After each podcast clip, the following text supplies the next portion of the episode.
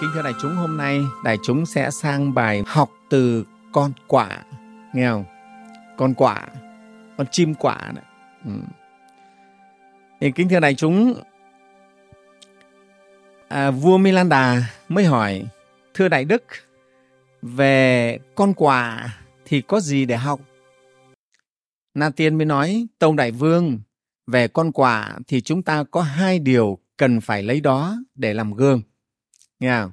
Về cái con quạ thì chúng ta phải học nó hai điều. Thì đại chúng biết đấy, chắc là con chim quạ ở đây ai cũng biết. Nha, con quạ đen xì. Và dân Việt Nam mình ấy thì không có thiện cảm với con quạ lắm. Ghét nữa là khác. Chù rủa, chù ẻo con quạ. Ở đâu một con quạ tới mà nó kêu là thôi sợ lắm, nghe không? Cũng xét nó vào giống như con chim lợn ấy, nghe không? Đấy, con chim lợn, con chim cú đấy, con cú, con quạ, nghe không? Đấy. Thường con quạ là xếp vào cái gì đấy rất xấu xa, rất là hắc ám. Thế trên nói là ở nhà người ta thì là con công, con phượng, về nhà mình lại biến thành con cú, con quạ.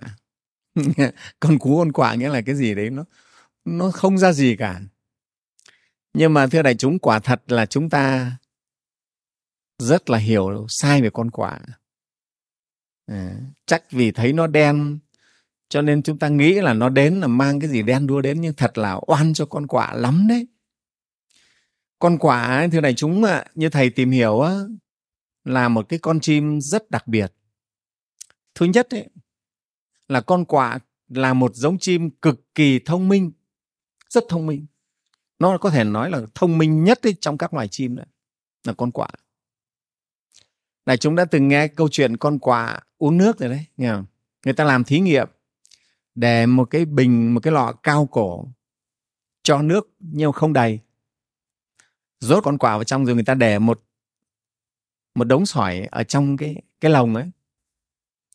Thế mà một lúc sau là con quạ nó khát nước, là nó biết mổ từng viên sỏi, nó thả vào trong cái bình nước ấy.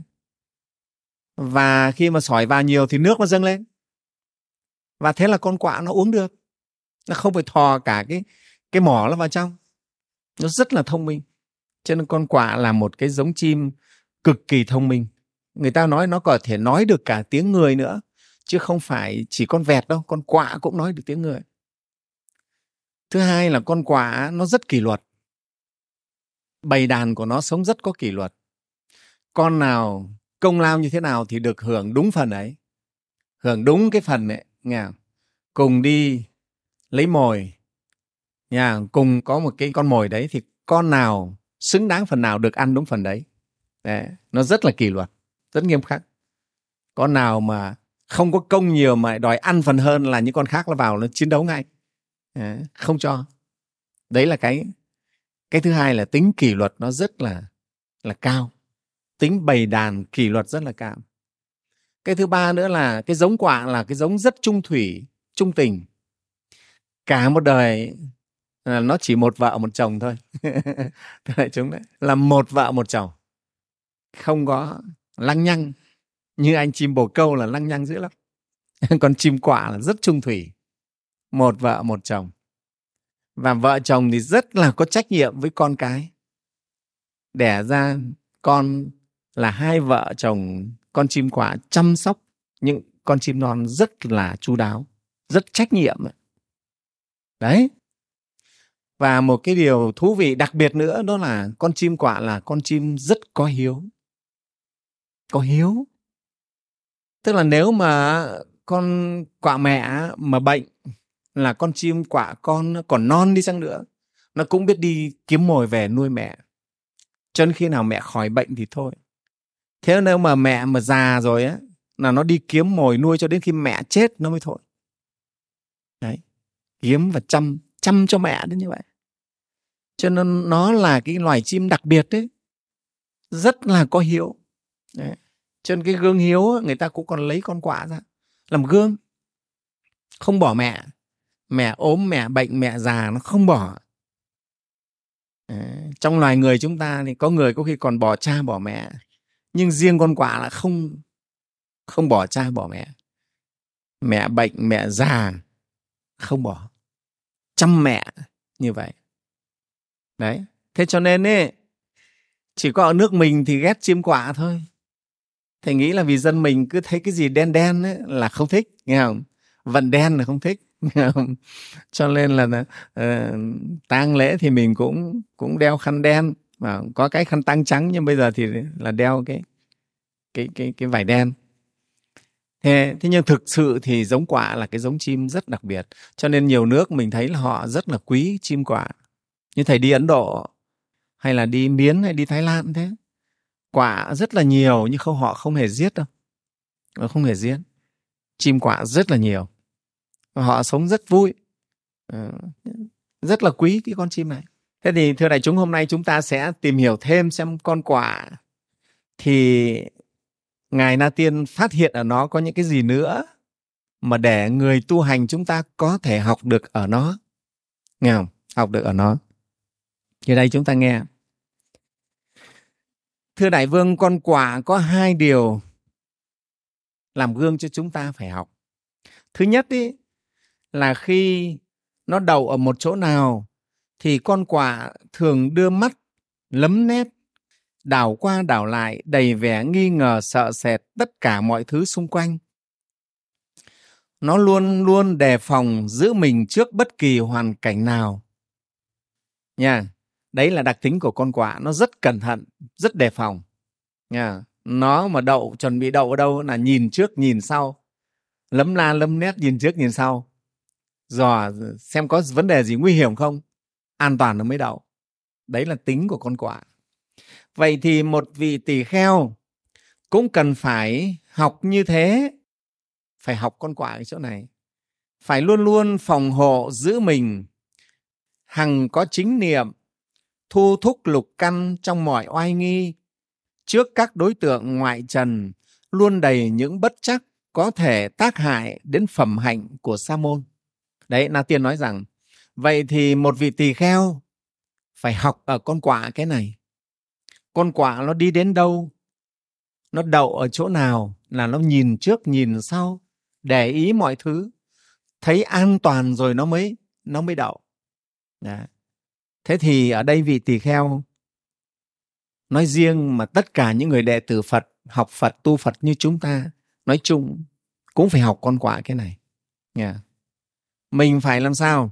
Ở đây Ngài nói này, mình phải luôn luôn phòng hộ giữ mình, phải có chính niệm, thu thúc lục căn trong mọi oai nghi. Nghe không? Đấy. Cho nên người đệ tử Phật ấy, từ khi bắt đầu quy Phật, thọ giới của Phật và tu học Phật là mình phải khác trước, mình phải có cái mới. Đấy.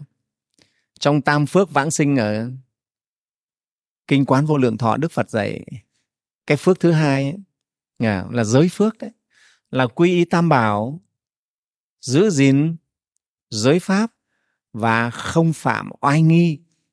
Đại chúng hiểu, oai nghi. Người tu như chúng ta, các thầy tỳ kheo thì là đặc biệt rồi, phải giữ gìn. Cho đến các Phật tử cũng nên phải giữ gìn. Nhà Phật mình gọi là oai nghi. Wow. Thì chúng ta nói cho rộng thì gọi là có 3.000 oai nghi, 8 muôn tế hạnh. Thế còn nói tóm lại thì gọi là có 4 oai nghi chính là đi, đứng, nằm và ngồi. Người đệ tử Phật khi đi, khi đứng, khi nằm, khi ngồi phải giữ gìn oai nghi. Đấy, oai nghi là cái gì? Chữ Hán thì người ta nói là hữu oai khả úy, hữu nghi khả kính. Nghĩa là có oai thì làm cho người khác, người ta phải sợ. Có nghi thì làm cho người khác kính nể. Yeah. Đấy. Cái người giữ gìn oai nghi, làm cho người khác nhìn thấy là kính nể, nể sợ. Cái này quan trọng lắm thưa đại chúng. Chúng ta mà không tu tập oai nghi ấy, lôi tha lôi thôi, lếch tha lếch thếch, wow, người ta đánh giá lắm. Đấy. Trong nhà thiền có câu chuyện, Có chú tiểu này đi tu, hòa thượng cũng rất là thương, dạy dỗ rất là kỹ. Thế hôm ấy hòa thượng mới sai chú đi chợ để mua đồ. Thì chú đi mua đồ xong rồi chú đi qua cái cửa hàng. Thế chú đi qua cửa hàng người ta xong thì cửa hàng người ta thấy mất đồ. Mất đồ thì là chủ cửa hàng nhìn trước nhìn sau nhìn thấy chú. Thế là kết luận là chú này lấy trộm. Thế là túm và chú tính là đánh. Thì chú bảo không, tôi không lấy trộm. Tôi không lấy. Chú khăng khăng là tôi không lấy. Thế thì cái vì chủ cửa hàng ấy, tính là đánh đấy, để bắt chú phải đưa cái đồ ra. Thế thì mọi người trong chợ can bảo thôi anh, người ta nhà chùa, thôi dẫn chú về chùa để cho thầy chú dạy chú. Thế là đồng ý là đưa chú về chùa, túm cổ áo chú đưa về chùa. Thế đưa về chùa thì chú thanh minh với sư phụ là bạch hòa thượng, con không ăn trộm, con không ăn trộm. Hòa thượng biết con rồi đấy, con không ăn trộm. Thế thì hòa thượng lẳng lặng, hòa thượng lấy roi ra, hòa thượng quất cho một trận.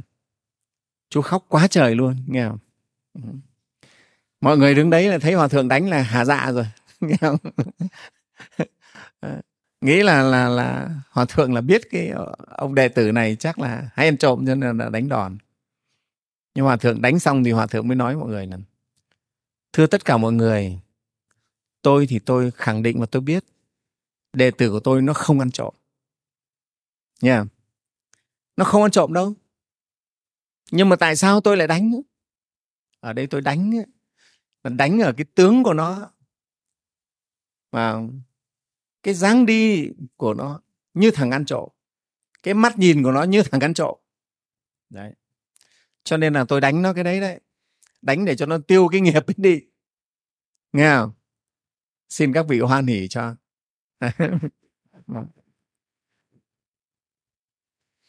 Ê, như vậy này chúng thấy ông thầy là ông ấy biết ấy, dạy trò biết, và nó không có tâm ăn trộm đâu, nhưng mà cái nghiệp tướng cũ của nó đi cái kiểu gì vào nghiêng ngả, mắt láo liên thì người ta mới nghĩ mình là thằng ăn trộm chứ.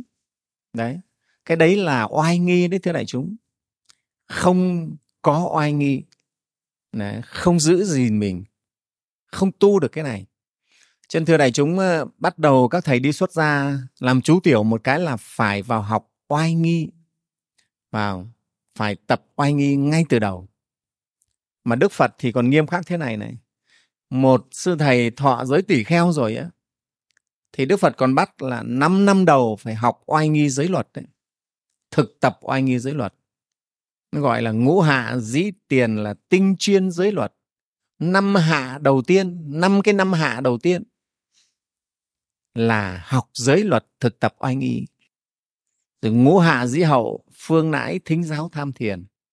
5 năm về sau mới bắt đầu mới để tâm để được học kinh pháp, nghèo rồi tham thiền, học đạo đấy.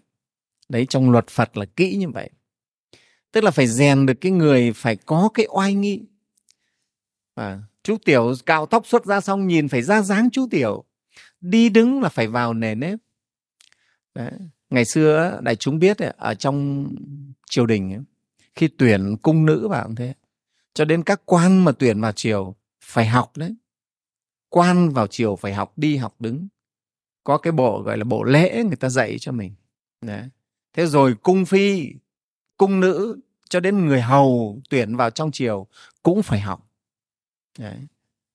Các cô mà cung phi là phải đội nước ở trên đầu này để đi làm sao mà nước không đổ, đi người phải ngay thẳng như thế, chứ không phải không đâu. Người ta tuyển vào người ta xét kỹ lắm thưa đại chúng đấy.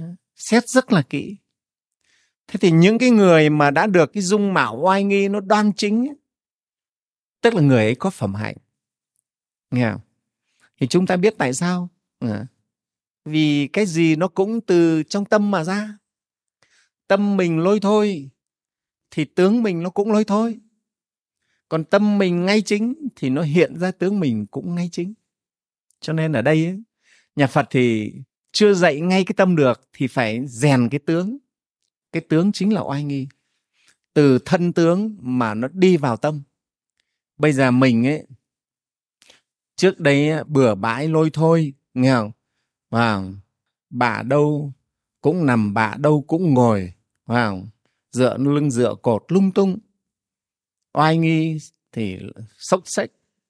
Thì bây giờ bắt đầu phải sửa. Sửa từ cái đó thì đến lúc cái tâm mình nó sẽ ngay ngắn.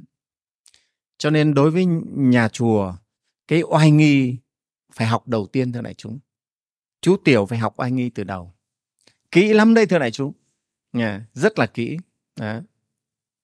Kỹ lắm. Không phải là xem thường đâu. Đó. Ví dụ thầy nói thế này. Một vị sư thì không thể được phép ngồi với phụ nữ ở chỗ khuất, ở chỗ tối, chỗ kín mà không được. Dù là gì. Đấy. Ví dụ đây thầy nói là có việc mà một cô Phật tử nào đó mà bị đau bụng chẳng hạn. Và bây giờ mấy thầy phải chở đi, không có ô tô chở xe máy hay là chở gì đó mà để cô ngồi đằng sau là cũng không được. Cũng không được phép chở đâu. Đấy. Không được phép chở. Thầy nhớ câu chuyện trong thiền viện có một thầy, cả nhà thầy đi tu hết. Thầy thì có cô con gái, rồi mấy cậu con trai cũng đi tu cả. Thế đến hôm mà cô có việc, cô phải đi gấp. Thế thì cô mới ra bảo, thưa thầy chở con đi, là bố con mà. Thế nhưng thầy nhớ tới giới luật mà, ấy không được con ạ. Bây giờ thầy mà chở con thì nó lại bảo là thầy đi với gái, chết đấy. Không dám chở con đi. Không dám chở. Phải giữ. Nghe không? Đấy. Hay là các thầy đi vào nhà mà đàn bà quá là cũng không được vào. Không vào. Phải giữ lắm đấy. Nhá. Hay là nhà người ta có con gái, một người con gái nhà cũng không được phép vào. Không được tự ý mình vào. Hay vào nhà người ta rồi á, mà thấy người ta, cái chỗ mà người ta để nhiều đồ quý, mình cũng không được ngồi. Đấy. Người ta để những cái vật nó quý giá, mình không được phép ngồi gần, ngồi cạnh. Ngồi là có thể nguy hiểm. Mất một cái là mình chết rồi. Đấy, đại chúng thế. Nghe không? Ừ. Mất là nguy hiểm lắm. Cho nên các thầy phải rất là giữ gìn. Đi qua hàng thịt ấy, cái hàng thịt mà người ta cứ liếc dao quẹt quẹt thế này nè, là cũng phải tránh. Không được đi gần. Là vì những cái người bán hàng thịt là người ta tâm tính, người ta sân dữ lắm. Nhiều khi đi nhìn thấy mấy ông sư người ta lại không ưa. Nó xỉa ra một cái là chết. Đấy, thưa đại chúng. Đó, đại chúng thấy đấy, đấy là thuộc về cái oai nghi đấy mà Phật dạy rất là kỹ, nghe không? Hàng thịt, hàng rượu phải tránh ra, không có đến đấy. Chỗ hàng rượu là cái chỗ người ta uống nhậu ở đấy, rồi người ta say, người ta chẳng phải đầu phải tai, phải không? Hay nó chửi cho mình cái là mình dại. Cho nên cái đấy các thầy cũng phải giữ, phải tránh rất nhiều đấy, thưa đại chúng. Cho nên ấy, người đệ tử, nhất là người đệ tử xuất gia của Phật, thì đầu tiên phải thực tập về oai nghi. Kính thưa đại chúng, phải rèn mình rất là nhiều. Đi ra làm sao, đứng làm sao cho trang nghiêm, ngồi làm sao cho trang nghiêm, và nằm cũng phải nằm sao cho trang nghiêm. Tất cả những cái đấy đều phải rèn hết đấy, thưa đại chúng. Cho nên đây thầy nói cho đến đi đại tiện, tiểu tiện cũng thế, cũng phải rèn hết á. Ừ. Trong kinh Phật dạy kỹ lắm. Đi đại tiện thì vào gõ cửa nhà vệ sinh, lên bệ ngồi phải đọc một bài kệ. Đại tiểu tiện thời, đương nguyện chúng sinh khí tham sân si, quyên trừ tội pháp. Đấy. Đọc cái bài đấy là để mình chú tâm vào đấy, là mình không khởi những cái tâm linh tinh bất thiện. Đấy, thưa đại chúng. Thế rồi rửa mặt cũng thế. Và dĩ thủy tẩy diện, đương nguyện chúng sinh đắc pháp thanh tịnh, vĩnh vô cấu trược. Nhưng mà đấy là những cái mà đại chúng thấy đều phải học hết ấy. phải rèn. Các thầy phải rèn. Thì khi mà mình thực tập cái oai nghi này, nó giúp cho tâm chúng ta trở về với thân chúng ta nhé. Khi chúng ta thực tập cái oai nghi này thì thân nó trở về với tâm. Tại sao mà thầy nói thân trở về với tâm? Vì nhiều khi thân chúng ta ở đây mà tâm chúng ta đi lang thang ở chỗ khác, gọi là thân tâm không nhất như. Thì chính cái thực tập oai nghi này này là giúp cho chúng ta có được chính niệm. Nó giúp tâm trở lại với thân. Thân ở đâu, tâm ở đó. Đấy. Và giúp cho chúng ta tỉnh táo, sáng suốt, gọi là tỉnh giác. Rất là quan trọng. Cho nên nhiều người xuất gia thì cứ nghĩ xem thường cái oai nghi này, không thực tập. Xem thường, nó nghĩ là cái việc nhỏ mọn. Và đi ngủ thì cứ nằm cành ra mà ngủ chứ, làm gì mà còn phải thế nọ thế kia. Phải không? Đó. Nhưng mà Đức Phật chế ra, Ngài thấy rằng là khi mà ta giữ gìn oai nghi này, thu thúc sáu căn này, thì nó rất là lợi ích. Mà cực kỳ lợi ích đấy thưa đại chúng. Và đại chúng nhìn thấy nếu một vị sư hay là một Phật tử mà trang nghiêm, mình thấy có quý không? Rất quý, rất quý. Nếu một đại đức mà oai nghi tề chỉnh thì thầy nói là riêng cái hình ảnh ấy cũng giúp giáo hóa được rất nhiều người, khiến cho nhiều người người ta tin kính Tam Bảo. Đại chúng đã từng nghe thầy kể câu chuyện Ngài Xá Lợi Phất ấy. Ngài đi đại tiện thôi mà Ngài còn độ được cả một cái ông ngoại đạo. Nghe không? Nói thầy kể lại một chút để cho đại chúng nghe. Cái ông ngoại đạo này thì ông tò mò dữ lắm. Nghe không? Ông không biết là các sư thì đi vệ sinh kiểu gì. Đi vệ sinh kiểu gì. Nhất là các vị mà đã gọi là thánh giả rồi thì đi vệ sinh kiểu gì. Thế này hôm ấy là ông này quyết tâm là dình xem ở đây là xem đệ nhất tướng quân là Đại Đức Xá Lợi Phất đi vệ sinh kiểu gì. Thế là ông lấp vào bụi, ông dình. Nhưng mà Đại Đức Xá Lợi Phất thì Ngài biết là có một cái ông này, ông đang dình mình, ông này ngoại đạo, ông đang dình mình đây. Dình thì cho dình, nghe không? Ngài coi như là cho xem luôn. Ngài đi vệ sinh rất là đúng oai nghi. Đại chúng đi vào chỗ vệ sinh, nhưng mà Ngài không đóng cửa, cho biết. Nghe không? Bước lên bục thế nào, vén y thế nào, rất trang nghiêm thưa đại chúng. Thế mà Ngài đi vệ sinh xong ấy, ra khỏi nhà vệ sinh thì cái ông ngoại đạo đi đến là phủ phục lễ xuống chân Ngài, rất là cảm xúc. Đấy. Cái việc đi vệ sinh ấy mình nghĩ là nó rất là uế tạp này khác, bất tịnh.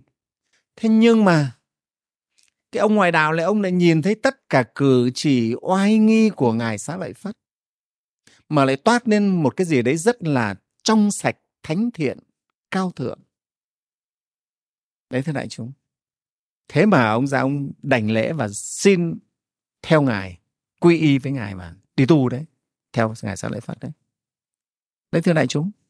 Đấy là cái việc mà mình nghĩ là việc tầm thường nhất ấy. Thế cho nên ấy, giống như mình nói là Trúc sinh thì Trúc đứng ở đâu cũng sinh vào. Trúc sinh đứng ở đầu đình cũng sinh. Người ta đã là thánh thiện thì mọi việc của người ta nó đều toát lên cái cao quý tốt đẹp thưa đại chúng. Đó. Thế cho nên ở đây thầy muốn nói là đấy, cái oai nghi nếu chúng ta tu tập thật tốt, nó thấm vào da, vào thịt, vào xương tủy của chúng ta rồi thì nó sẽ toát lên tất cả những cái đẹp đẽ, cái đức hạnh của chúng ta. Người đệ tử Phật không thể nào mà lại không học oai nghi. Cho nên tại sao trong Tam Phước Vãng Sinh mới dạy đấy là không phạm oai nghi. Chúng ta mà phạm vào oai nghi là chúng ta làm bể hết Phật Pháp đấy. Phật tử mà lôi tha lôi thôi, phải không?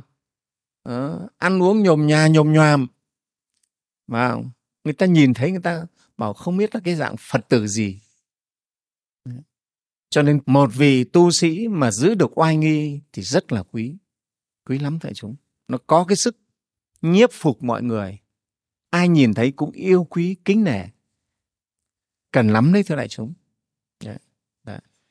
Cho nên thầy rất là mong Phật tử chùa chúng ta cũng thế, phải học và thực tập oai nghi, từ cái việc đến chùa chắp tay xá chào thế nào, lễ Phật ra làm sao, thưa hỏi với chúng tăng thế nào, nghe không? Mọi cái chúng ta phải rèn đấy, đại chúng. Không rèn sau này mình không có được những cái thói quen tốt đâu. Rèn những cái thói quen tốt nó ngấm vào trong mình, nó trở thành một cái tự nhiên, thưa đại chúng.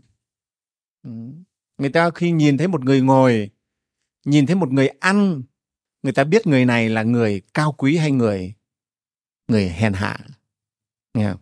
Biết đấy. Nhìn tướng ngồi, nhìn tướng đi, nhìn cái tướng ăn mà người ta biết mình là cái hạng người gì, thưa đại chúng. Quan trọng lắm nhé. Thế cho nên ở đây ấy, chúng ta học cái con quạ là sao nó dò xét tỉnh giác. Thì ở đây một vị tỳ kheo cũng thế, phải biết giữ gìn oai nghi của mình. Đi đến đâu mình cũng phải quan sát thật kỹ càng, để mà điều chỉnh cái hành vi của mình, làm chủ hành vi của mình, giữ gìn được chính niệm. Đấy, ở đây nói đấy, rất là quan trọng. Cái này giúp cho chúng ta tu tập được tốt. Thân tâm nó rất dễ an định. Nếu chúng ta không tu oai nghi này, không học cái hạnh này của con quạ, thì chúng ta trở thành buông tuồng và chúng ta sẽ đi đến cái chỗ đọa lạc. Đó, đấy là cái thứ nhất. Thứ hai, khi quạ được một món ăn gì, dù là tử thi, dù là vật thực dư thừa, dù là cái bắp, cái đậu, thì quạ thường kêu gọi đồng loại đến để cùng ăn. Đấy, con quạ nó cái tính hay đấy. Một con tìm được mồi, nó không ăn một mình nó, mà nó kêu quăng quác ấy, nghe không? Gọi cả bầy cả đàn đến để cùng ăn. Một vị tỳ kheo sống trong giáo hội bình đẳng, đầy tình nghĩa huynh đệ của Đức Tôn Sư, thì cũng phải nên bắt chước như con quạ. Khi được thọ dụng tứ sự lợi lộc, nhất là vật thực, dù là một bình bát hay một nửa bình bát, cũng nên chia sớt vật thực ấy đến các vị đồng phạm hạnh thiếu thốn hơn mình, đúng như Đức Pháp Chủ Xá Lợi Phất đã từng thuyết dạy. Nếu có nam nữ thí chủ nào có lòng tin mà dâng cúng vật thực đến Xá Lợi Phất tôi, vì tôi là người sống hạnh khước từ, xả ly để tiêu hủy phiền não, nên tôi sẽ chia sớt phần vật thực ấy đến cho tất cả bằng hữu phạm hạnh đều nhau, và tôi sẽ là người thọ dụng sau cùng. Đấy. Ở đây ấy, cái tập tính thứ hai của con quạ là nó không ăn một mình. Thấy được mồi là nó gọi đồng loại đến cùng ăn. Có nhiều ăn nhiều, có ít ăn ít. Nó lại còn biết mang lấy phần về cho mẹ nữa, nghe không? Hay như vậy đấy. Thế thì ở đây Na Tiên nói, vậy thì các thầy tỳ kheo xuất gia cùng trong một giáo đoàn, một tăng đoàn, nghe không? Mà đại chúng biết tăng đoàn xuất gia là một cái đại chúng rất là đặc biệt, rất tiêu biểu. Nó tiêu biểu là gì? Đây là những người xả ly thế gian, xa rời tất cả những cái thói hư tật xấu của người thế tục. Đấy, là biểu tượng cho sự cao quý, thanh cao, giải thoát. Thế cho nên ấy, trong tăng đoàn thì chư tăng phải biết yêu thương nhau, giúp đỡ đùm bọc nhau. Đó, phải biết chia sớt cho nhau, nghe không? Đấy, phải biết chia sớt cho nhau. Thì đại chúng biết nội quy của tăng là phải sống lục hòa, Lục hòa tức là 6 phép hòa kính trong tăng. Thứ nhất ấy là thân hòa, gọi là thân hòa đồng trụ. Thứ hai là khẩu hòa, gọi là khẩu hòa vô tranh, không tranh cãi với nhau, không tranh đấu với nhau. Thứ ba là ý hòa đồng duyệt, là tâm ý vui vẻ với nhau. Thứ tư là giới hòa đồng tu, tất cả cùng giữ giới luật của Phật, cùng tu tập tôn kính giới. Thứ năm ấy là kiến hòa đồng giải, tức là ý kiến đưa ra bàn bạc, thoải mái, trao đổi thoải mái, nhưng mà phải lấy hòa làm gốc. Nghe không? Kiến hòa đồng giải. Và thứ sáu là lợi hòa đồng quân. Đây, cái chỗ này đây này. Được cái lợi lộc gì, lợi ích gì thì đồng chia đều. Nghe không? Đấy. Trong tăng chúng ta là như vậy. Có cái gì cũng thế, là ta chia đều, chia một cách bình đẳng. Đấy. Bình đẳng. Đó là cái tính chất hòa hợp của chúng tăng. Cho nên thầy thì hay nói vui bảo thầy đi đâu mà thầy đã mua quà thì mua đầy một xe. Vì chùa thì đông, tăng chúng cả 100 người. Nghe? Thầy mà vào quán bánh đa mua một lúc là hết mấy quán bánh đa. Thì về mới chia đều cho được mọi người. Thế rồi lại còn Phật tử ở chùa Công Quả nữa. Không chỉ chưa tăng một Phật tử cũng phải có phần trong đó. Nghe không? Đó. Thì cái này thầy nghĩ đấy, cái hòa ấy nó rất là quý. Nó không là bao nhiêu đâu, nhưng mà nó vui vẻ, nó hoan hỉ. Thì cái này này là chúng ta phải học từ Con Quả. Biết nhường nhịn, biết hy sinh cho nhau. Thì kính thưa đại chúng, lục hòa kính là cái mà tăng đoàn phải thực hiện để tăng đoàn có sức mạnh. Chư tăng phải biết yêu thương đùm bọc giúp đỡ lẫn nhau, che chở nhau. Những người đã từ bỏ gia đình, cha mẹ, từ bỏ người thân, theo Phật xuất gia rồi, thì bây giờ mình phải chăm sóc cho nhau. Nghe không? Chứ còn ai chăm sóc cho mình? Đó. Và Đức Phật là người làm gương á, đại chúng đã có nhớ cái câu chuyện. Khi Đức Phật đi thăm một cái tăng đường, lúc ấy là chúng tăng thì đi khất thực rồi. Thì Ngài mới nghe thấy là có một cái tiếng rên ở trong góc phòng của tăng ấy. Thì Ngài mới đến, thì thấy một thầy tỳ kheo nằm bệnh. Thân thể Ngài giống như là hủi á, lở loét tất cả ra. Thế và vì cái mùi nó tanh tưởi, nó rất là kinh, cho nên các thầy tỳ kheo là đều bỏ hết, không ai chăm. Không ai chăm thầy này. Thì lúc ấy Đức Phật vào mới thấy như vậy. Thì Đức Phật mới gọi Ngài An Nan Thị Giả rồi một vài vị nữa đến. Và Ngài mới dạy. Các ông là người xuất gia, đã bỏ cả cha mẹ đi xuất gia. Mà các ông không chăm nhau ấy, thì còn ai chăm cho các ông đấy? Và sau đó thì đích thân Đức Phật đi nấu nước, rồi đích thân Ngài tắm rửa cho thầy tỳ kheo này, kỳ cọ tắm rửa cho thầy. Đó. Và đúng là phước lành cho thầy tỳ kheo này. Khi mà Đức Phật tắm xong thì ông hết bệnh luôn, tất cả mọi cái nó lành hết luôn. Đó. Thì kính thưa đại chúng, đấy, Đức Phật là Ngài hiện thân và làm gương cho chúng ta rất là nhiều, rất là nhiều. Chùa chúng ta trong cái cơn hoạn nạn vừa qua thì thầy cũng ấm lòng là vì sao? Vì nhận được rất nhiều những sự chia sẻ, động viên từ các chư tôn đức và các hòa thượng, nhiều hòa thượng từ trong Nam ra đây động viên thầy, rồi các huynh đệ các nơi về đây động viên, chia sẻ. Đấy, thầy rất là ấm lòng, thấy được cái tình của tăng lữ. Đó. Nếu mà chưa tăng thật sự không biết bảo vệ nhau, không thương nhau được thì là một cái khiếm khuyết, thưa đại chúng. Cái gì thì cái thầy nói. Ngay trong tăng mà mình không thương được nhau thì làm sao mình nói mình thương chúng sinh ở đại chúng? Đúng không? Một cái rất logic thôi. Đây, huynh đệ của mình đây, Phật tử mình đây, mình còn không thương nổi thì nói thương chúng sinh là cái quá xa vời. Cho nên ngay trong tăng Phật tử thì ngay trong đạo tràng chúng ta phải thương nhau được. Chúng ta mới nói đến những cái lời cao xa hơn. Cái này phải thực tập thưa đại chúng. Đó. Phải thực tập. Cho nên là cái việc mà trong đạo tràng Phật tử chúng ta phải có chương trình chăm sóc giúp đỡ nhau. Mỗi đạo tràng phải nên có. Nghe không? Thành lập một cái đạo tràng là trong đó phải có cái tình huynh đệ đạo hữu với nhau và giúp đỡ nhau khi khó khăn, khi hoạn nạn.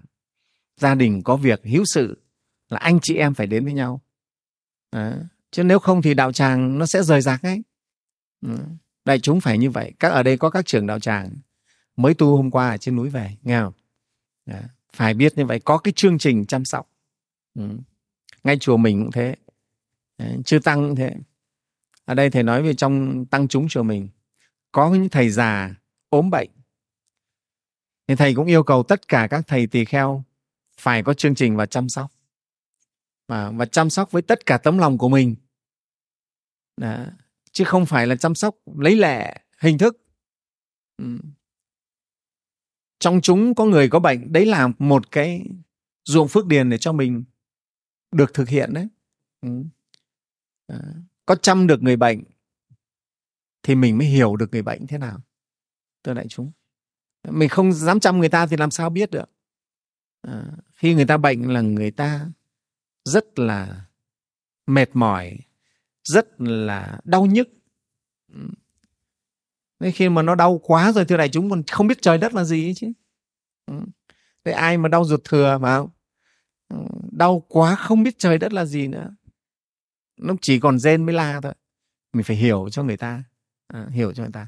Đấy, cho nên ấy, ở đây thầy nói là cái việc này là trong tăng phải xây dựng được cái tình huynh đệ, thương yêu chăm sóc nhau, tăng đoàn mới vững mạnh được.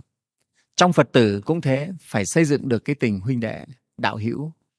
Nghe không? Mỗi đạo tràng là một gia đình, cả chùa chúng ta là một đại gia đình. Nghe không? Mỗi đạo tràng là một gia đình và cả chùa là một đại gia đình. Nghe không? Đấy. Ta sống trong cái đại gia đình như vậy nó rất hạnh phúc thưa đại chúng. Quan tâm, chăm sóc nhau và đều hướng thiện, hướng thượng. Cái điều đó là không có gì quý bằng đâu. Đấy, thưa đại chúng.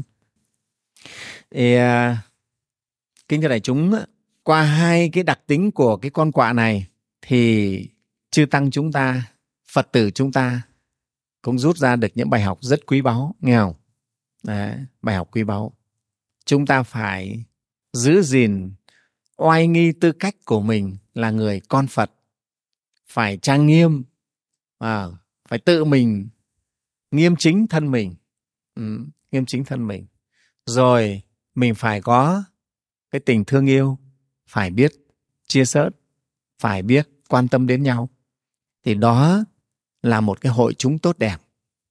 Đây là tứ chúng đồng tu. Nghe không? Nếu mà không có những cái này thì chúng ta không mạnh được. Phật Pháp không thể hưng long được. Cho nên qua bài kinh học về con quạ này, thầy rất là mong đại chúng chúng ta, nghe không, giữ được tất cả những cái mà như nãy thầy vừa nói, để cho xây dựng một đại chúng, một hội chúng mạnh mẽ, đoàn kết, tu tập, lợi ích cho mình và làm lợi ích cho chúng sinh. Thầy chúc tất cả đại chúng tinh tấn.